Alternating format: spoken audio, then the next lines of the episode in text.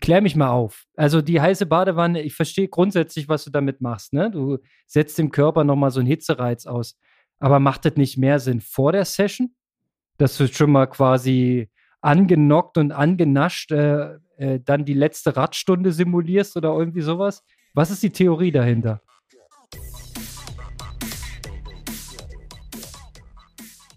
Aloha Konrad, jetzt wollte ich schon Kalle sagen, das ist ja schon komisch. Äh, Grüße nach. Mach nochmal neu. Nee, warum? Mach nochmal neu. Nee, das ist gut. das lassen wir so.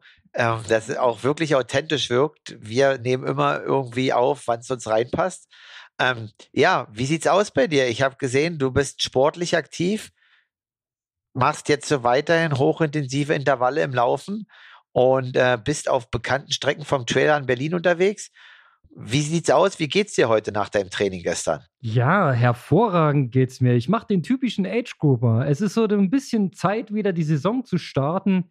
Der Trainingsplan ist aktualisiert im Trainingspeaks und schon geht's los. Und da stehen halt so lustige Sachen drin wie 30 Sekunden Hit-Intervalle laufen. Mache ich gern. Habe ich gestern probiert, lief super. Heute tut natürlich alles weh, aber so soll das Ganze ja auch sein. Okay, und äh, was kommt jetzt die Woche noch? Also wir haben ja jetzt heute Mittwoch, also gestern 30, 30. Ähm, hast ja, wie lange war es insgesamt? Zweimal, zehnmal oder was hast du genau gemacht? Genau, zweimal, zehnmal stand drauf und äh, das ist im Prinzip die Laufintensität für die Woche. Der Rest ist im Prinzip locker, ja, ein bisschen Radfahren, ein bisschen Laufen, ein bisschen Schwimmen und am Samstag kommt noch mal was auf, auf der Rolle, äh, wo auch noch ein paar Intervalle drin sind könnte man auch als Hit bezeichnen. Aber ist nicht ganz so krass, habe ich schon gesehen. Also alles erstmal so ein bisschen Piano, man muss ja erstmal wieder in die Gänge kommen. Ich habe tatsächlich die letzten zwei Monate ein bisschen locker gemacht. Ja, in die Gänge kommen und Rolle fahren. Ähm, also ich kann dir auf alle Fälle noch ein paar Geheimtipps aus dieser Woche sagen. Ähm, mach mal Fenster zu, lass den Ventilator weg und so weiter. Dann äh, ist auf alle Fälle interessant, was passiert.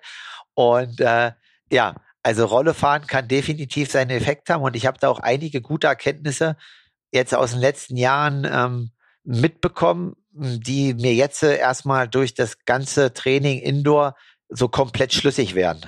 Du spielst an auf deine Core-Temperatur-Messung äh, und ähm, du machst halt Indoor-Training als Hitzeadaptation, wenn ich es richtig gesehen habe. Das sieht ziemlich eklig aus, Kalle. Ja, das ist auch, also, ähm, und dann sind, also interessant ist halt zum Beispiel noch, also erstmal so, was passiert quasi, wenn der Raum irgendwie so 25, 26 Grad hat. Ja, ich weiß, wir sind in einer Energiekrise und es tut mir jetzt auch leid, dass ich da äh, manchmal die Wohnung etwas wärmer heizen muss.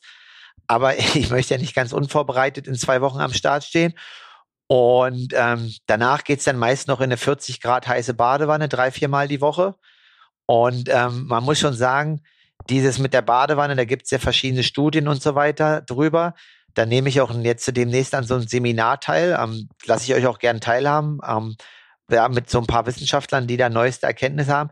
Aber im Endeffekt, man fühlt sich wie so ein Hund, weil der Körper will irgendwie atmen über die Haut. Das, äh, die Haut ist ja das größte Organ, aber dadurch, dass die von äh, 40 Grad warmem Wasser bedeckt ist, kann er nicht atmen oder beziehungsweise kann über die Haut ja keine Wärme abgeben. Und wir alle wissen ja, Eiweiße, woraus unser Körper ja nur besteht, ähm, würden ja denaturieren bei 40 Grad. Das heißt, ein einziger Wärmeaustausch über, erfolgt über die Stirn und über dem Kopf. Ich bin jetzt bei 17 Minuten, aber das ist so krass. Ich, mein Körper heizt noch vier Stunden danach nach. Ich war danach noch äh, intensiv schwimmen und normalerweise mit so ein bisschen Pause im Schwimmbecken wird mir ja manchmal jetzt aktuell schon frisch, weil ich ja schon wieder gut bei, gut bei Wettkampfgewicht bin. Aber an dem Tag war ich so froh, dass das Wasser nur 26 Grad hatte und ich habe selbst nachts noch nachgeheizt. Interessante Strategie, gerade äh, für die kalten Schwimmbäder. Ja, müsste ich mir mal überlegen. Ähm, jetzt mal klär mich mal auf. Also die heiße Badewanne, ich verstehe grundsätzlich, was du damit machst. Ne? Du setzt dem Körper nochmal so einen Hitzereiz aus. Aber macht das nicht mehr Sinn vor der Session? Dass du schon mal quasi angenockt und angenascht äh, äh, dann die letzte Radstunde simulierst oder irgendwie sowas? Was ist die Theorie dahinter? Also ähm, die Theorie dahinter ist quasi, dass du ja schon einen hohen Flüssigkeitsverlust hast. Also und einen hohen physiologischen Stress durch die Radeinheit natürlich Also ich äh, trainiere jetzt schon auch ähm, im Rahmen von meinen Möglichkeiten viel zu trinken. Also gestern habe ich beim Koppeltraining sechseinhalb Liter oder äh, sechs, sechs geschafft in dreieinhalb Stunden. Aber ähm, das kommt natürlich auch immer auf die individuelle Schweißrate deines Körpers an. Aber die sechs Liter oder auch sechseinhalb, die kommen ja nicht komplett in den Zellen an. So, und ähm, dadurch, dass du dann in die Badewanne hinten rausgehst, setzt du halt nochmal voll ein drüber. Ich glaube halt, und auch muskulär ist natürlich die Frage, wenn du vorher in so eine heiße Badewanne gehst, wäre mal interessant, was dann physiologisch noch kommen würde. Das hat wahrscheinlich keiner gemacht. Aber im Endeffekt, ähm, der Reiz so rum erfolgt ja ohne Pause. Also aus der heißen Badewanne direkt aus Fahrrad.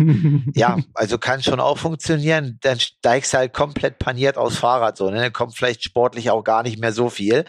Ähm, ich muss aber sagen, dass die, ich sag mal, die zweieinhalb Stunden Rolle waren für mich weniger anspruchsvoll als die 16 oder 17 Minuten in der Badewanne. 20 ist das Ziel. Mal schauen, ob ich das noch hinbekomme. Alles klar. Und was, äh, ähm, was zeigt dein Core-Temperatur-Messgerät? Also was ziehst du da für Erkenntnisse raus? Weil das ist ja, das ist ja eine neue Sache. Ähm, Mache ich nicht, ähm, sage ich ganz offen und finde ich aber spannend, äh, weil für Langstrecke ist das natürlich mega interessant zu sehen, was passiert, in welchem Bereich, ähm, was passiert, wenn die Temperatur ansteigt, wie fühlt sich das an und was passiert vor allem, ja gut, in der Badewanne wirst du das nicht mehr messen können, aber äh, da wird sie ja noch weiter hochgehen, die Core-Temperatur. Ja, genau. Also im Endeffekt ist es so, dass bei mir, das ist natürlich auch hoch individuell, also ich kann halt so bis, bis 39, 39,2 kann ich halt schon Performance abliefern. Ähm, dann, dann ist natürlich, das ist jetzt alles vage, was ich sage, weil ich mache das erst jetzt seit, seit zwei Wochen und ähm, ich muss halt einfach noch mehr Daten sammeln. Und dann kommt es halt einfach immer drauf an, wie lange ich in diesem Zeitfenster war. Ich sag mal, dieses rote Zeitfenster 38,7 bis 39,3 oder so. Wenn ich mich da sehr, sehr lange drin bewege, dann brauche ich auch sehr, sehr lange, mich davon zu erholen. Und im Endeffekt muss es das Ziel sein, dass ich diesen Bereich halt immer unterschreite. Und natürlich ist halt klar, ne, wenn du dann halt diesen roten Bereich triffst, dann geht der Puls hoch. Wenn der Puls hoch geht, dann geht der Stoffwechsel natürlich komplett in Kohlenhydratstoffwechsel, Laktatbildung, weil der Körper irgendwie alle Alarmmechanismen aktiviert, um die Kühlung halt zu gewährleisten. Und ähm, ja, das ist halt einfach, dann sieht man halt verschiedene Leistungsbereiche bei Außentemperatur oder Innentemperatur, wann du halt da drinne bist oder wann nicht. Und ähm, ja, das ist, wenn man sich das jetzt überlegt, was die Norweger da halt einfach schon ja vor Tokio getestet haben und andere Nationen, wie die sich darauf vorbereitet haben, das ist halt klar, ja, was heißt, ist klar, die haben natürlich auch die sportliche Fähigkeit, aber das Knowledge mit Hitze, was die dort hatten, war einfach ja ein bisschen vor seiner Zeit. Und mittlerweile ziehen natürlich dann viele nach, aber so kannst du als Athlet halt einfach wissen, okay, das und das passiert bei der Temperatur. Und natürlich kannst du dir die fünf oder acht Minuten oder auch zehn Minuten geben in dem hohen Bereich. Aber wenn du das überziehst, dann ähm, wird es natürlich schwierig, da wieder runterzukommen. Und der Energieverbrauch, äh, den habe ich jetzt nicht gemessen, aber das kann man sich ja denken, wenn der Puls hochgeht und so weiter, dann wird der halt auch steigen. Und dann können wir ja gleich das relativ aktuell ähm, machen, wenn wir zum Beispiel jetzt äh, Wochenende zurückblicken zum Ironman Cozumel, dann äh, ist es ja so, dass ein, den Jan van Berkel, also sehr, sehr erfahrener Ironman-Athlet und der auch mh, hm, stoffwechseltechnisch ketogen unterwegs, aber das halt jetzt vielleicht gar nicht so interessant, sondern den ganzen Rennverlauf dachte ich eigentlich, war okay, was macht der eigentlich? Der fährt da nur hinten rum. Ob, ah, der ist echt noch nicht wieder fit nach Hawaii, so, ne? Es war einfach mein Gefühl. Hatte halt immer so zehn Minuten, elf Minuten Rückstand und äh, ja, aber im Endeffekt am Ende zweiter Hawaii-Slot und hat halt einfach wahrscheinlich die Hitze und Luftfeuchtigkeit wie auch Magnus Ditlev, der das ordentlich gemacht hat, gut beachtet, sonst hätte er nicht gewonnen. Und ähm, ja, viele andere sind halt dann hochgegangen und haben dort äh, den Tribut dafür zahlen müssen. Und so erlangt einfach jeder Athlet über diese weiteren Daten mehr Wissen, kostet natürlich auch mehr Zeit, das alles auszuwerten. Okay, ähm, verstehe das alles. Jetzt hast du quasi das Learning, wenn du in einer bestimmten ähm, Situation bist, Körperkerntemperatur steigt an in einem bestimmten Bereich, dann merkst du, hier muss man aufpassen. So, jetzt äh, stellt sich mir aber die Frage, was machst du dann in der Praxis? Du kannst ja dann nicht anhalten oder langsamer fahren, nur weil dir warm wird oder weil deine Kerntemperatur steigt, sondern eigentlich muss ja das Learning dann sein, äh, muss, muss eine Strategie her, wie du da gar nicht erst hinkommst in diesem Bereich. Und das ist ja, finde ich, interessant, weil in Tokio war es ja für alle heiß und trotzdem war am Ende offensichtlich Blumenfeld der Beste. So, ähm, was hat der gemacht? Das ist, also liegt es am Trinken, liegt es am äh, Wasser über den Kopf schütten, liegt es am Anzug? Das sind ja so viele Komponenten. Was, was ist für dich das Learning? Was machst du in Bahrain anders, als was du äh, ähm, letztes Jahr noch gemacht hättest? Also selbst in Portugal, weil wir ja auch gesagt haben, okay, ähm, wir haben gedacht, dass ich im Laufen ein bisschen weiter bin, war es so, dass ich ja in Portugal im 73 irgendwie zwei Liter aufgenommen habe auf dem Rad ähm, und vom Start irgendwie nochmal 600, 700 Milliliter, dann lass mich bei 2,5, 2,6 Liter gewesen sein ein zentrales Learning ist halt einfach ähm, erstmal für die Kühlung weiterhin ähm, Flüssigkeit, so viel wie geht. Also mittlerweile vertrage ich das. Es gibt ja natürlich, was wir auch letzte Woche ähm, schon angesprochen haben, die Gefahr des Überwässerns. Ne? Also wir erinnern alle uns noch vor Jahren, wo der Age-Grupper in Frankfurt gestorben ist, weil er zu viel Wasser getrunken hat, ohne Elektrolyte. Ähm, das muss trainiert sein, daran muss der Körper, damit muss er klarkommen. Ich habe jetzt mehrere Einheiten von zwei Stunden Länge oder drei Stunden Länge, wo ich es halt schaffe, sechs bis neun Liter an Flüssigkeit zuzuführen. Das ist auch manchmal echt unangenehm und ähm, ja, auch Stress für den Magen, aber ja, einfach quasi in diese Richtung und dann natürlich äh, Richtung Hitzeadaptation. Also versuchen einfach den Bereich halt ähm, zu trainieren. Deswegen halt auch Learning Badewanne. Ich glaube halt, äh, diesen Effekt möchte ich tendenziell fürs ganze Jahr sogar mitnehmen, weil das im Endeffekt ja eine, eine Ökonomisierung des Wärmetransports im ganzen Körper bewirkt. Also man hat das quasi ja bei den Leuten, bei diesen Läufern in der Studie nur ähm, drei, vier Wochen gemacht in der Reich Peak Performance. Aber wenn du das halt irgendwann richtig gut gewohnt bist, dann ja, ändert sich hundertprozentig stoffwechseltechnisch auch was in deinem Körper. Also wie gesagt, äh, der eine der führenden Wissenschaftler, der macht in zwei Wochen oder drei Wochen so ein Seminar, da nehme ich dran teil. Und ähm, ja, dann kann ich dir gerne mitteilen, was es da für neue Erkenntnisse gibt. Alright, und ergänzend dazu wäre dann eigentlich nur noch diese Schweißratenanalyse. Ähm, interessant, dass du quasi das Gegenstück hast, ja, wenn du sagst, äh, trinken, trinken, trinken, musst du eigentlich wissen, ähm, durch dieses Schwitzen, A, wie viel schwitzt du und B, wie viel Salz schwitzt du aus? Weil das musst du ja im Prinzip dann durch die Ernährung wieder zuführen, damit der Körper im Status quo bleibt. Ja, das ist. Du kühlst, du trinkst und du darfst aber nicht ins Minus gehen. Ja, das ist halt mega kontrovers. Also, ähm, da muss man echt gucken und Wissen sich aneignen. Also ich bin eigentlich voll so vom logischen Verständnis auf deiner Seite. Aber der Trainer von Gomez und auch von Berkel, der oh, Plaves oder wie der heißt, ähm, der hat mal eine Studie gemacht, ähm, quasi bei dem Läufer oder auch Triathleten, ich weiß es nicht was, ich habe nicht genau alles gelesen, da, es ging darum halt um Salz- und Flüssigkeitsverlust. Und er sagt halt im Rahmen seiner Studie, kommt natürlich immer auf das Testprotokoll an, dass quasi nur die Flüssigkeit der leistungsmindernde Faktor war und die Elektrolyte gar nicht. Also es macht für mich natürlich keinen Sinn, weil ähm, Muskeln funktionieren natürlich ja auch ähm, über Signalkaskaden mit verschiedenen Salzen oder Ionen. Deswegen denke ich eigentlich schon, dass Salze wichtig sind. Aber klar, also da gibt's halt sehr, sehr unterschiedliche Meinungen. Sie sagen nur Flüssigkeit, aber auf der anderen Seite gab's ja auch den Todesfall in Frankfurt, den wir gerade schon erwähnt haben. Also ein bisschen was muss trotzdem auch am Salz dran sein. Stichwort Natrium-Kalium-Pumpe, so funktioniert der Muskel. Da kann jeder mal googeln. Ähm, ich glaube nicht nur an Flüssigkeit. Äh, nicht umsonst hat sich die Salztablette auf Hawaii durchaus durchgesetzt. Ja, da gibt es ja wirklich viele Athleten, die das offen sagen, dass sie Salz zuführen und zwar in großen Mengen. So, ähm, das übrigens schließt sich da noch ein Thema an. Ich habe äh, mir ähm, die Woche einen, ich sage extra die Woche, weil sehr lang, einen Podcast angehört. Heiß heiß Podcast mit Björn Geßmann, da ging es um Kohlenhydrate, der geht über zwei Stunden. Ist natürlich ein Fass ohne Boden, dieses Thema. Ich fasse mal ganz kurz die Quintessenz zusammen.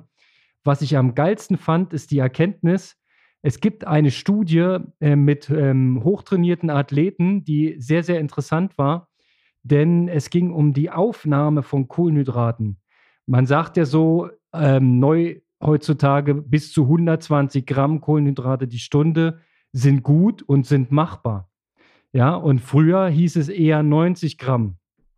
So, jetzt hat er erklärt in, in einem äh, einstündigen Monolog, der Herr Giesmann, was man da alles zu beachten hat und wie das überhaupt und wie es funktioniert. Es gibt doch tausend Komponenten, will ich gar nicht alles erzählen. Verschiedene Zuckerarten, die verschieden lang äh, im, im Magen liegen und verdaut werden und aufgenommen werden und so weiter. Ich kürze es mal ab auf die wesentliche Erkenntnis. Es kam raus bei der Studie, ähm, dass es keinen Unterschied macht, ob du 90 oder 120 Gramm die Stunde aufnimmst für die Kapazität oder den Verbrauch an deinen internen Kohlenhydratspeichern. So, und jetzt will ich dich mal abholen, weil ich sehe Fragezeichen in deinen Augen. Die internen. Nee, komm schon noch mit. Ich höre ich hör genau zu. Die internen Kohlenhydratspeicher gilt es ja in der Langdistanz so lange wie möglich zu schonen. Na, das, was du im Muskel und in der Leber hast, ist ja quasi deine eiserne Reserve. Das wird immer mitverbraucht, egal wie, äh, äh, was du tust. Aber es gilt darum, äh, möglichst wenig davon zu verbrauchen, dass es möglichst lange reicht. Ne? So, und jetzt haben die in der Studie herausgefunden, ähm, dieser Verbrauch an deinen Bordmitteln, der ist gleich groß, ob du nun 90 oder 120 Gramm die Stunde aufnimmst. Und da geht es wirklich um aufgenommen. Ist jetzt kein Fehl, dass da jemand 120 äh, äh, reingeschüttet hat in seinen Körper und es gar nicht verdauen konnte. Das, ist ein, das wäre quasi dann wieder ein anderer Fall. Sondern es geht darum, die konnten das alle aufnehmen und die konnten es alle umsetzen. Aber jetzt war das Problem, ähm, dass die quasi zu, zu Lasten des Fettstoffwechsels mehr Kohlenhydrate verbraucht haben, die die 120 aufnehmen konnten. Das heißt, die haben äh, es auf der anderen Seite nicht geschafft, ihre, ihre äh, internen Kohlenhydratspeicher zu schützen. Nicht im Vergleich zu 90 Gramm die Stunde. Jetzt habe ich dich komplett verwirrt. Quintessenz ist, es ist, es ist aktuell strittig, nee. ob das überhaupt Sinn macht, so viel Kohlenhydrate aufzunehmen weil äh, offensichtlich entstehen im Körper Effekte, die dafür sorgen, dass der Fettstoffwechsel, der immer ja noch ein bisschen mitspielt, die haben im oberen GA2-Bereich, haben die die Studie durchgeführt, also sagen wir mal so, wir würden jetzt so sagen 90 Prozent Schwelle ungefähr. Ja, also durchaus Ironman relevant, so diese Intensität. Vielleicht ein Tacken zu hoch für Ironman, aber äh, für Mittelstrecke durchaus relevant. Ja, in diesem Leistungsbereich ist das halt rausgekommen und das bei ziemlich gut trainierten ähm, Sportlern. Er hat jetzt, hat er gesagt, Triathleten oder Radsportler? I don't know. Auf jeden Fall ähm, war das eine ziemlich interessante Erkenntnis, ähm, ob das überhaupt Sinn macht. Ja, und äh, weil wir ja so viel über Aufnahme diskutiert haben. Vielleicht ist es tatsächlich dein Weg, sich erstmal auf die Flüssigkeitsaufnahme zu konzentrieren Du hast ja auch trotzdem mit der, mit der Kohlenhydrataufnahme ähm, weiter experimentiert und dort geübt und trainiert. Aber Flüssigkeit scheint mir jetzt erstmal noch wichtiger zu sein als Kohlenhydrate. Klar versucht man so viel wie möglich mitzunehmen, aber man sollte das vielleicht nicht übertreiben an der Stelle. Ja, also das ist natürlich, ne, also jetzt Grüße gehen raus, ne? Also Christoph Mattner wird natürlich jetzt hier zuhören und wird sich freuen, wird die Hände über den Kopf äh, schlagen und sagen, ja, ja, sagt's immer. Also es ist mega interessant auf alle Fälle. Und was man halt sagen muss, so stoffwechseltechnisch, was du jetzt auch sagst, was dann wieder in die, in die, in die Richtung spielt. Also die Jungs, die dort ähm, im Bereich ja Ketogen was machen, bei denen erlebt man ja nie, dass die irgendwie einbrechen. Aber ja, also es ist natürlich alles ein, ein, zweischneidiges Schwert und man muss halt schauen, wie man das halt am besten als Athlet für sich hinkriegt. Und natürlich ist es interessant. Also ich werde mir den auch mal anhören, den Podcast, äh, den du da jetzt äh, beworben hast. Also viel hilft halt nicht immer viel, ist halt wahrscheinlich in vielen Sachen so. Und deswegen, also Langdistanz bleibt das Puzzle in Richtung Fettstoffwechsel. Da denke ich, ist einiges passiert bei mir, aber klar, also ich habe da schon noch Potenziale und ähm, die möchte ich natürlich nutzen. Aber definitiv interessant, was da jetzt alles so rauskommt und was gesagt wird. Und ähm, ja, ist halt im Endeffekt, wie wir es schon mal hatten, eine andere Sportart, aber das ist natürlich auch das nächste Jahr interessant. Ähm, wer geht auf die Langdistanz, wer geht nicht auf die Langdistanz, weil jetzt wurden vor kurzem die fünf PTO-Rennen veröffentlicht. Ähm, ich kann sie ja gleich mal kurz nennen oder dir auch sagen. Also es gibt halt nächstes Jahr fünf dieser Championship Races und äh, da wird's halt echt interessant, wer da ja irgendwie dann noch quasi so und so viel Langdistanzen reinkriegt. Also bleibt auf alle ein sehr, sehr, also nicht bleibt, ist aktuell ein sehr spannendes Jahr und wird ein spannendes Jahr 2023. Jetzt hast du den großen Bogen geschlagen, ja. Das ist, ähm, ja. ist geil. Ähm, wie machen wir weiter? Wir haben ja noch zwei Ironman-Rennen äh, im Rücken, die wir ähm, verfolgt haben, die sehr, sehr spannend waren, wo es auch ähm, interessante, spannende Ergebnisse gab, fand ich, mit Arizona und mit Cozumel. Und wir haben natürlich ein Rennen vor uns, wo wir dich sehr gerne hätten am Start gesehen, aber aus letzte Woche genannten Gründen macht es halt keinen Sinn. Ja, also nochmal zusammengefasst: Es ist keine, ein Kommentar auf Instagram in die Richtung ging, es ist keine Absage aus taktischen Gründen.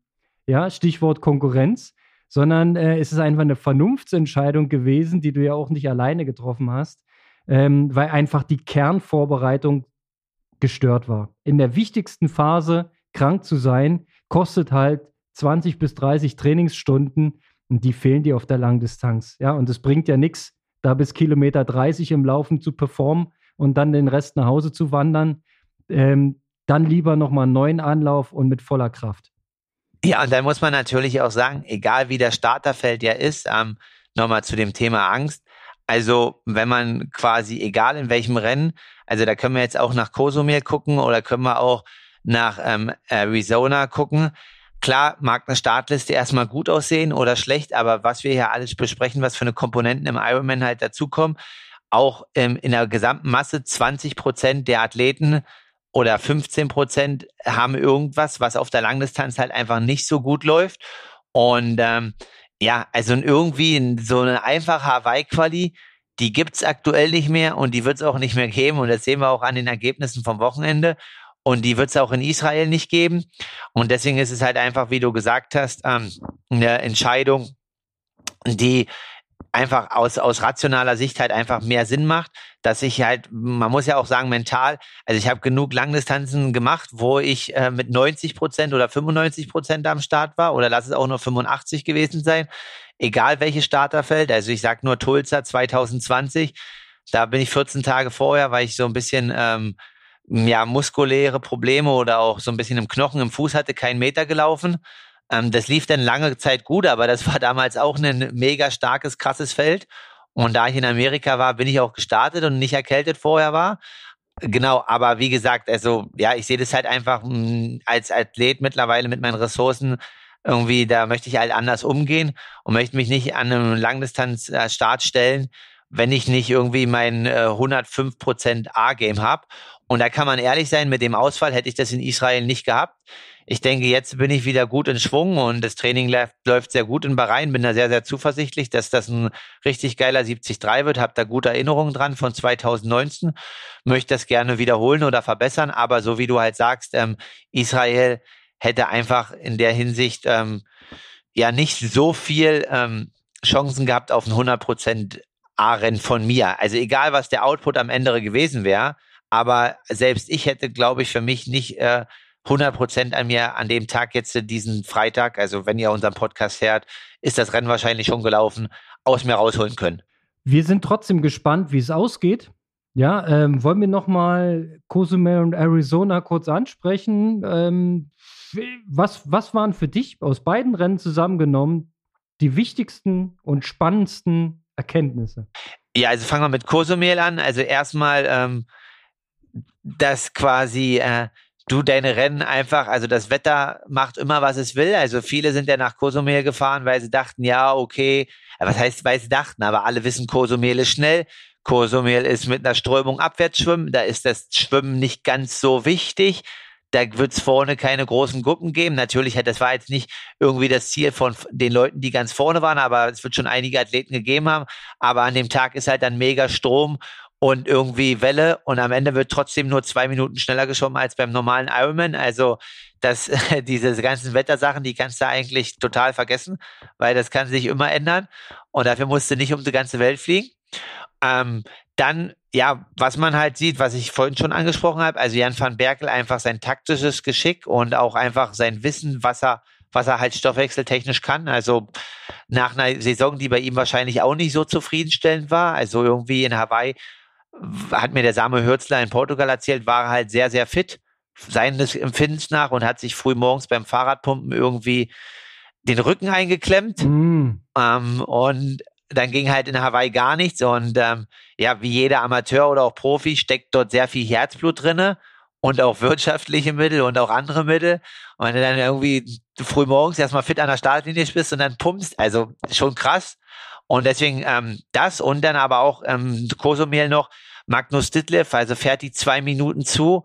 Und dann aber das, was Sebi Kienle auch schon mal gesagt hat, also auch sein taktisches Verständnis, ne? Also er fährt dann halt nicht gleich durch, ruht sich dann wahrscheinlich auch so im Rahmen der Möglichkeiten, wie es halt erlaubt ist, auch mal aus auf dem Fahrrad in der Gruppe, um dann halt ja, wahrscheinlich eine Stunde, eine halbe Stunde, ich habe jetzt nicht alles genau mir im Ticker angeguckt, muss ich mal noch machen, wieder primär aus dem Fettstoffwechsel zu arbeiten und dann halt die Attacke zu setzen. Also das sind einfach so, so Sachen, die dauerinteressant waren. Ja, Arizona, ähm, Joe Skipper scheint auf alle Fälle richtig fit zu sein. Hat ja auch die Biermeile gewonnen, ne? oder war Zweiter, jetzt zwei Tage später, die er ins Leben gerufen hat. Ähm, und ja, Matt Hansen mit einem 2,35er Marathon, auch ja mega krass und bombenstark. Und ähm, ja, von wenig deutlich mehr erwartet hätte, aber was halt auch wieder so ein bisschen ist, ähm, Langdistanz ist halt schon ein bisschen was anderes als 70-30. Sam Long hätte ich deutlich stärker erwartet in Arizona. Ja, Sam Long habe ich ein Snippet irgendwo im Internet gesehen. Der hat gestanden und sich gedehnt. Also der hatte, glaube ich, einen ganz schlechten Tag. Das lief ja auf dem Rad auch schon nicht so. Ähm, meine Learnings haue ich auch gleich nochmal mit drauf. Joe Skipper, krasse Maschine. Also ja, musste erstmal die Birne haben. Ähm, es sah im Ticker auch so aus, als ob äh, dieses Mal bei beiden Rennen übrigens ähm, das Gruppenthema deutlich weniger interessant und weniger rennentscheidend war. In Arizona hat man eigentlich die beiden vorne gesehen. Hilf mir nochmal auf die Sprünge. Wer war mit Joe Skipper vorne unterwegs auf dem Rad? Äh, Hogenhaug, Christian Hogenhaug war Vierter. Ja, genau. Schade, dass er die Quali ja. nicht geholt hat. Hogenhaug ist beim Laufen ein bisschen eingegangen, ja, aber die beiden waren im Prinzip vorne und danach sind die eigentlich alle einzeln gefahren. Also auch Sam Long ist alleine gefahren, Matt Henderson scheint alleine gefahren zu sein und auch der deutsche Vertreter Ruben Zepunke ist da alleine Rad gefahren scheinbar. So sah es zumindest im Ticker aus, habe jetzt nicht alles geguckt. Ja, und dann, ähm, klar, der Lauf, äh, Skipper von vorne stabil, 244, Matt Hansen von hinten 235. Das sind die zwei Strategien, die du fahren kannst, ne? Das ist soweit einfach ähm, klar. So, und wenn du jetzt dann nochmal nach Cozumel guckst, interessantes Video hat äh, Felix Henschel gemacht ähm, zur Auswertung. Der hat ja ein Did Not Finish, hatte Probleme auf der Laufstrecke. Ähm, wahrscheinlich auch alle irgendwie, aber er hat, glaube ich, gesagt, Rücken. Oh, müssen wir nochmal nachgucken. Was ich aber viel interessanter fand, ist die Beschreibung der Vorstartsituation. Die hatten da irgendwie schon ein bisschen schlecht Wetter und ähm, die Strömung ging bis kurz vor Start in die andere Richtung. Die hat dann erst gedreht. Das hat man wohl an irgendwelchen festgemachten Booten gesehen, die sich dann in, mit der wechselnden Strömung wieder in die andere Richtung gedreht haben und dann haben sie das Rennen erst freigegeben.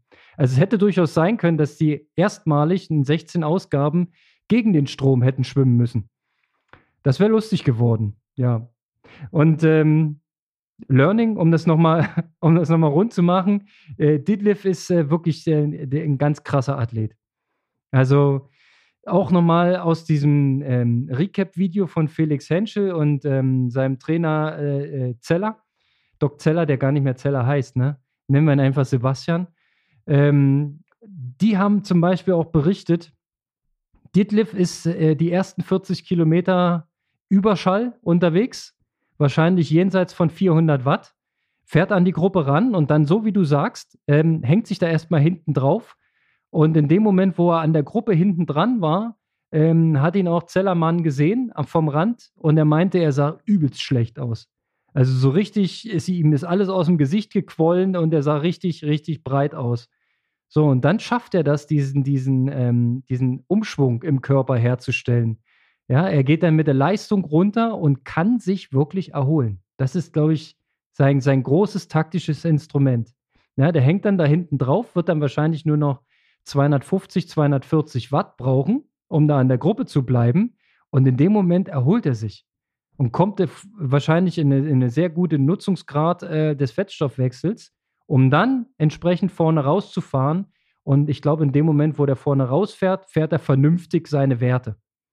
Bin ich überzeugt von, weil vernünftig seine Werte bedeutet für die anderen akuter Stress und sie müssen reißen lassen. Ja, und dann kommt er halt mit einem, mit einem 404 Radsplit zur Laufstrecke und quält sich dann da durch. Das sah jetzt nicht souverän aus. Ja, 2,59 Marathon ist jetzt nicht mega schnell. Vor allem, wenn man bedenkt, äh, dass letztes Jahr dort so ein gewisser Christian Blumenfeld eine 2,35 in der Hitze, in der Schwülen gelaufen ist. Also da geht, da kann man schon schnell rennen. Ähm, glaube nicht, dass sie den Rennkurs, äh, den Laufkurs geändert haben. Ähm, ja, war gut. Van Berkel ähm, hat sehr überzeugt mit der äh, guten Einteilung, wie du schon sagst, strategisch schön vorgelaufen, Slot gesichert, alles richtig gemacht. Und auf Platz drei war jemand, den ich gar nicht kannte. Ich glaube, irgendein Spanier. Aber so richtig sicher bin ich mir nicht. Kann auch ein Brasilianer gewesen sein. Ich glaube, das war Brasilianer. Ich glaube, das war Fernando Toldi. Ja, dir sagt er vielleicht was. Ähm, für mich war es noch so ein bisschen unbeschriebenes Blatt, aber auf jeden Fall hat er sich auch wacker gehalten. Ja, genau. Und das war es zu ähm, ja.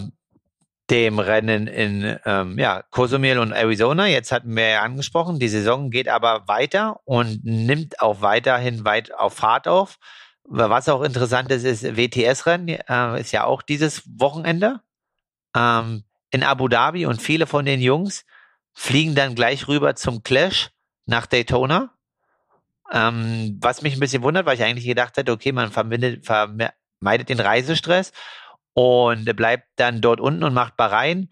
Aber ähm, also die werden auf alle Fälle gut performen. In Bahrain stehen Henry Schumann und Vincent Lewis auf der Startliste und die machen das Triple, also Abu Dhabi, Daytona und wieder zurück Bahrain. Auf alle Fälle ein straffes Programm für 14 Tage. Okay, und Daytona liegt genau in der Mitte, ja, kalendarisch? Also Abu Dhabi, keine Ahnung, bin ich jetzt nicht ganz drin, ob das Samstag oder Freitag, Samstag oder Sonntag ist. Ähm, Daytona ist am Freitagnachmittag, ähm, 15 Uhr amerikanischer Zeit. Und Bahrain ist ja dann auch am Freitag 6.30 Uhr hm. äh, deren Zeit, also Gut. eigentlich 4.30 Uhr nachts. Also muss man wollen. Also ja, so eine Nummer, vielleicht stehen sie auch einfach nur auf der Liste, aber scheinbar ähm, muss es einen besonderen Anreiz geben, nach Daytona zu fliegen. Ich glaube, sonst würde man das nicht machen. Ähm, da muss wirtschaftlich was äh, in der Luft liegen. Ja, es gibt ähm, halt ähm, 16.000 US-Dollar Preisgeld.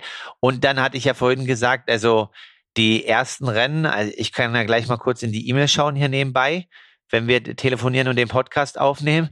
Äh, die ersten Rennen der neuen PTO-Serie sind ja draußen, wo wahrscheinlich dann der ein oder andere draufschielen wird und natürlich da rein will in die Top 50. Was natürlich auch interessant wird jetzt einfach im Rahmen der Olympia-Quali, wie man das alles handelt, quasi dann fünf Rennen dort zu machen und dann noch äh, quasi, ja, Kurzdistanz und diese fünf Rennen ist auf alle Fälle interessant und ähm, ich habe gestern Justus Nieschlag auch ähm, auf der Rolle auf Instagram gesehen, auf dem Zeitverrat also interessant, ob der dies Jahr noch was macht. Also wenn, dann kann es auch wahrscheinlich nur Daytona sein. So wie du sagst, ähm, es liegt da vielleicht was Wirtschaftliches in der Luft oder auch medial, dass die dort ähm, viel Interesse haben, obwohl mir die Veranstalterin gesagt hätte, dass ich bin, glaube ich, jetzt aktuell in der PTO, dadurch, dass nicht alles so rund lief, ähm, irgendwie Platz 119 oder so, dass es kein Stress gewesen wäre. Ich hätte auf alle Fälle starten können. Ähm, deswegen ist ein bisschen, ja, okay, warum ist es jetzt auf der einen Seite, dass alle hinfliegen und auf der anderen Seite nicht. Ich glaube, Jonas Schomburg macht es auch. Aber ich denke, das Ziel ist halt einfach langfristig in diese PTO-Rennen zu kommen, die ich dir jetzt gerade geschickt habe. Ja, das denke ich auch, dass das das Ziel ist. Ähm, du hast eben gerade angerissen in einem Nebensatz 16.000 Dollar Preisgeld für den, Ach, für den Sieg. Für den Sieg, ja, sorry. Oder? Der Sieger, ja, ja. Danach geht es runter bis Top 10. Okay, ist jetzt aber jetzt äh, ähm, nicht übermäßig, ist nicht vergleichbar mit so einem PTO-Rennen, ähm, wo ja die Preisgelder noch sehr weit, sehr viel weiter runter aufgesplittet waren, ne? wo es sich ja quasi immer gelohnt hätte, dort anzutreten, weil du ja zumindest die Reisekosten drin hast. Also Okay, ich gucke jetzt gerade rein. Wir haben European Open. Geil. Chamorin oder wer? Nee, das wird in, äh, das wird in Ibiza sein zu dem ah. ähm, ITU Langdistanz Meisterschaften gleichzeitig. Äh, die sind aber diesmal wieder auf der normalen Distanz. Ich glaube, vier Kilometer, 120 und 30. Die European Open von der PTO. Nee. Nee, nee, nee. nee. Die Langdistanz. Nein, dieses Achso, Rennen, ja, ja, ja, ja. Äh, jetzt verstanden. Die, die Langdistanz, die letztes Jahr sich ja Samorin angepasst hatte, den ja. Streckenverhältnissen. Ähm, die ist normal, aber das ist dieses Eventwochenende und da wird das, denke ich, mit stattfinden. Alles klar. Dann hast du, also das ist entweder Anfang Mai oder Anfang Juni. Dann hast du Ende Juli, hast du Canadian Open, Anfang August oder Mitte September die US Open. Dann irgendwann Mitte August Asian Open und der Collins Cup diesmal in 18. oder 19. November. Aber dann ist, kann Collins Cup nicht mehr in Chamorin sein. Nee, das kann sein. Und äh, das heißt, wieder Statement, es gibt keine Pause mehr. Nee, das ist klar. Aber dann sehen wir hier schon mal den Rennkalender von Lionel Sanders mit deinen äh, PTO-Races, weil ähm, er hat es ja bekräftigt. Keine Langdistanz, PTO ist interessant. Wahrscheinlich ist das das Appointment, da muss es hingehen. Vielleicht sehen wir den auch in Dallas. Äh, ich, ich, bin leider nicht so ein Startlistenchecker und äh, an der Stelle nicht gut vorbereitet. Aber um, um den Bogen zu kriegen, Nee, Sender äh, startet in Indian Wells am Sonntag. Also Daytona ist quasi an der okay. an der Ost, nee, Florida ist Ostküste, richtig? Ja, natürlich. Ja, ja, Florida ist Ost, Florida, ja, ich muss kurz überlegen. Äh, genau, Daytona ist am Freitag, Florida Ostküste und dann ist am Sonntag äh, 73 Indian Wells ähm, an der Westküste in Kalifornien und dort sind zum Beispiel Sanders und Sam Long am Start. Alright. Gut, Sam Long muss sich erstmal noch ein bisschen erholen, aber wird er hinkriegen. Ne, das war jetzt äh, äh der Ironman Arizona nicht, nicht sein, nach seinem Geschmack. Ich glaube, da gibt es auch wieder ein neues Video von ihm. Habe ich mir aber noch nicht angeguckt. Man kann ja nicht alles schaffen. Ja, wir müssen ja auch mal gucken. Ähm, am Ende sind wir ja auch auf uns selbst so ein bisschen fixiert und konzentriert. Ne? Ähm, Nochmal zu Bahrain um jetzt äh, die Zuhörer hier komplett zu verwirren. Wir springen hin und her. Ähm, da hast du gepostet auf Instagram, du möchtest deine Startnummer gern äh, toppen in der Platzierung. Der gute alte Spruch. Du warst 2019 dort in der Top 10, richtig? Ich war dort siebter, genau. Ähm, Wenn es ein Stück weiter nach vorne gehen wird, dann würde ich mich freuen. Also ich denke, dass ich sportlich auf alle Fälle das gleiche Niveau habe, wenn nicht sogar tendenziell ein Stück stärker.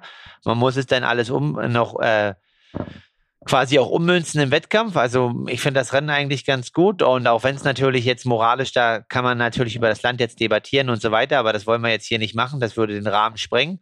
Das haben andere gemacht. Ähm, ja, ich habe gute Erinnerungen, möchte das Jahr mit einem Hoch beenden und das Starterfeld ist jetzt nicht riesig groß, es sind aber schon, wie erwähnt, schon ein paar sehr gute Namen am Start, die alle ein Wörtchen mitreden wollen. Vorne, klar, die haben alle ein Rennprogramm vorher, sind aber definitiv fit. Und da muss ich auch mein A-Game rausholen, aber ich merke jetzt im Training, ja, dass es jetzt wieder geht. Also auch sehr, sehr gut. Und jetzt habe ich ja noch gut zehn Tage. Jetzt heißt es auf alle Fälle, ja, weiter an der Hitzeadaptation zu arbeiten dann werde ich auch schon, was eigentlich ich selten mache, aber Samstag anreisen. Also das Rennen ist Freitag, einfach um mal noch mal ein bisschen nicht nur Indoor 25, 26 Grad zu haben, sondern auch mal Outdoor, ein bisschen UV-Strahlung, den Körper da etwas unter Stress zu setzen, nochmal für drei, vier Tage, bevor es dann ins Tapern geht. Und dann heißt es Freitag früh, ähm, oh, am 9. Dezember um 6.30 Uhr die Saison ähm, ordentlich ausklingen zu lassen, um dann mit Vollschwung in 2023 reinzugehen. Ja, ja, der Saisonausklang ist ja quasi gleichzusetzen mit dem Auftakt für die nächste. Denn äh, ich habe mit Marcel nochmal mich getroffen, Marcel Obersteller, äh, der ja als Coach arbeitet für Triathleten. Die Folge kommt übrigens am Sonntag raus, nach uns. Ähm, und da ging es einleitend damit los, die Profis machen ja eh keine Saisonpause mehr. Und das trifft ja natürlich auch dann auf dich zu. Ne? Du machst halt quasi den Season Closer in, in Bahrain und dann beginnt sofort eigentlich nach der kurzen Erholung die neue Saison. Und dann geht es wieder los, wird wieder aufgebaut. Diesmal aber von, von langer Hand, so wenn ich deinen Plan richtig verstanden habe. Ja, was heißt von langer Hand? Also ähm, ich mache schon eine Woche bis acht Tage Pause ähm, nach Bahrain. Also laufen möchte ich auf alle Fälle weiter, weil ähm, ja, ich denke, einfach kontinuierlich in der Laufbelastung bleiben ist wichtig oder ist auch sehr produktiv. Ähm, Stichwort orthopädische Verträglichkeit und so weiter. Und ähm, vielleicht kennt es auch jeder Age-Gruppe, wenn er irgendwie drei, vier Wochen nichts gemacht hat, dass es eigentlich schlimmer ist, nichts zu machen, als was zu machen. Deswegen und ähm, auch das andere ist halt, Laufen kostet ja wirklich wenig Zeit im Vergleich zu den anderen Sachen. Rolle fahren natürlich auch, wenn alles aufgebaut ist.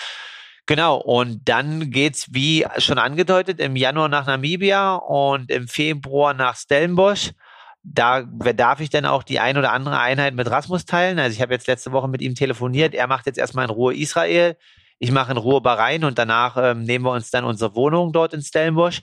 Und er freut mich auf alle Fälle, da einen sehr, sehr starken Trainingspartner auch zu haben, der hoffentlich wahrscheinlich jetzt in Israel schon performen wird und in Südafrika da nochmal auch einen draufsetzt.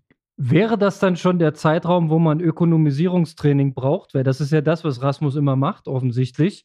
Ja, klar. Also es sind ja dann vier Wochen vorher. Das Rennen ist am 5. März. Ja. Und ähm, der Februar ist halt dann, also die Höhe ist dann quasi, ich habe dann ein paar mehr rote Blutkörperchen hoffentlich mit viel Eisen im Tank und guten Sauerstofftransport. Und ähm, genau, da geht's dann natürlich in den letzten vier Wochen Meter sammeln und ökonomisieren. Ja, das klingt doch perfekt. Also dann hast du genau den richtigen Trainingspartner zur richtigen Zeit. Vorher nochmal den Motor ein bisschen aufblähen in, in Namibia. Na, und dann, ähm, ja, geht's zur Sache. Aber wir machen ja Stück für Stück und eins nach dem anderen. Jetzt geht's erstmal nach Bahrain. Ja, und ähm, da bin ich erstmal mega gespannt. Schaffen wir denn da äh, eine seriöse Aufnahme vorher noch? Ich denke schon, wa? wenn du schon rechtzeitig da bist und dich eingerichtet hast, Internet wird es ja dort geben. Das ist gut. Leipzig ist jetzt stabil. Na klar, wir schaffen nächste Woche noch eine Aufnahme und dann die Woche vorher haben wir ja noch Montag bis Donnerstag Zeit. Wenn die Sportmacher nicht wieder zu viele Office-Termine haben, werden wir da bestimmt was hinbekommen. Ja, ja, ja. Hier ist immer ordentlich Action. Wir stecken schon mitten im Jahr 2023. Die Firmenläufe wollen geplant werden und vor allem abgestimmt und genehmigt werden. Es ist ja ein Prozess. Ne? Also wir haben ja dazu schon einiges gesagt. Genau, Prozess. Und, ja. Da können wir jetzt mal gleich die Spekulationskugel anwerfen. Konrad, dein Tipp, Dresden 2023, findet statt oder findet nicht statt? Also, also das ist einfach nur, weil es nicht im Rennkalender aktuell steht mit Termin. Ja, äh, also ich glaube, Ironman würde sich komplett lächerlich machen, wenn sie das Thema jetzt aufgeben. Ja, dann hätten sie es gar nicht erst äh, ähm, in dem Nachholtermin als Mini-Veranstaltung machen müssen.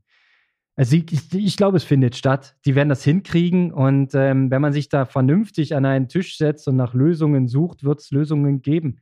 Ja, ich meine, was wäre das für ein Armutszeugnis für unser Land, wenn, wenn es nicht möglich wäre, eine Sportveranstaltung auf die Beine zu stellen? In Einvernehmen mit allen möglichen Beteiligten. Genau. Das muss doch gehen. Definitiv. Ich hoffe auch, dass es stattfindet. Vielleicht kann uns der ein oder andere Hörer ja mal schreiben. Der gibt ja mal ein paar, die da mehr Insights haben und da regional an der Quelle sind. Wir würden uns freuen, wenn wir da eine Info bekommen würden. Wenn nicht, ist auch nicht schlimm, dann werden wir es ja auch noch erfahren. Wir haben ja noch Zeit. Und ähm, ja, dir wünsche ich auf alle Fälle viel Spaß beim weiteren hochintensiven Training die Woche. Na, so viel ist es ja gar nicht mehr, habe ich ja eigentlich schon gesagt, aber es macht trotzdem, ey, trainieren ist schon grundsätzlich eine schöne Sache, ja. Für mich ist es ja auch äh, der, der Ausgleich für den Kopf, ja, dieses Freilaufen, dieses Rausgehen, äh, das, das ist ja das, das Wichtigste für den Age-Grupper. Ich muss ja zum Glück nicht mich internationaler Konkurrenz stellen und dann auf höchstem Level performen. Aber das machst du. Das ist ja unsere Arbeitsteilung hier. Genau, so machen wir das. Und deswegen geht es heute noch vier Stunden auf die Rolle. Ähm, mittlerweile bin ich jetzt da auch abgehärtet, aber das heißt ja eigentlich noch nichts. Also es gibt ja auch Athleten, die schaffen ganz easy 20 Stunden in die Woche. Es wird besser und äh, ich komme langsam gut in den Rollenmodus. Ja, da äh, kann ich auch nochmal an deinen bekannten Trainingspartner Rasmus verweisen. Ne? Der macht ähm, gerne mal fünf oder sechs Stunden auf der Rolle. Ich weiß nicht, ob er es ohne Ventilator macht, als Hitzeadaptation. kann ich ihm aber durchaus zutrauen. Das ist ähm, wahrscheinlich möglich. Eine Frage, Kalle. Wer wischt den Schweiß auf? Ich. Also, äh, das machst du das wird, das ist Handarbeit. Das macht er selber, der Chef. Das, was heißt Handarbeit? Ja, das mache ich selber. Also ich tausche auch manchmal die Handtücher. Ich möchte mir jetzt quasi aus so Ähm, ich weiß gar nicht, in der Tonhalle gibt es ja so Bitum oder Tartan, ne? So gibt es ja sowas. Da möchte ich mir jetzt so, so einen Kasten bauen, dass das halt immer nicht ganz so hart ist. Aber ja, ich muss das schon manchmal selber machen. Und äh, da findet sich jetzt nicht jeder, der daran gefallen hat.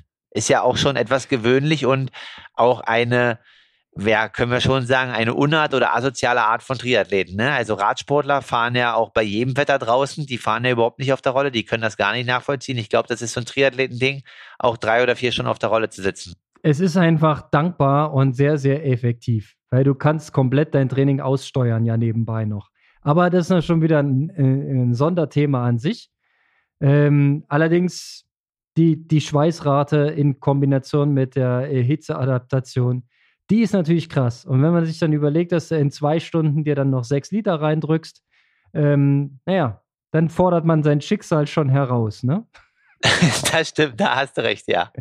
Alles klar, ich wünsche dir frohes Schwitzen. Zieh schon durch, no? Und wir hören uns nächste Woche. In dem Sinne, Aloha Konrad und viel Spaß beim Training und bei der Arbeit. Danke, danke. Aloha, Kalle.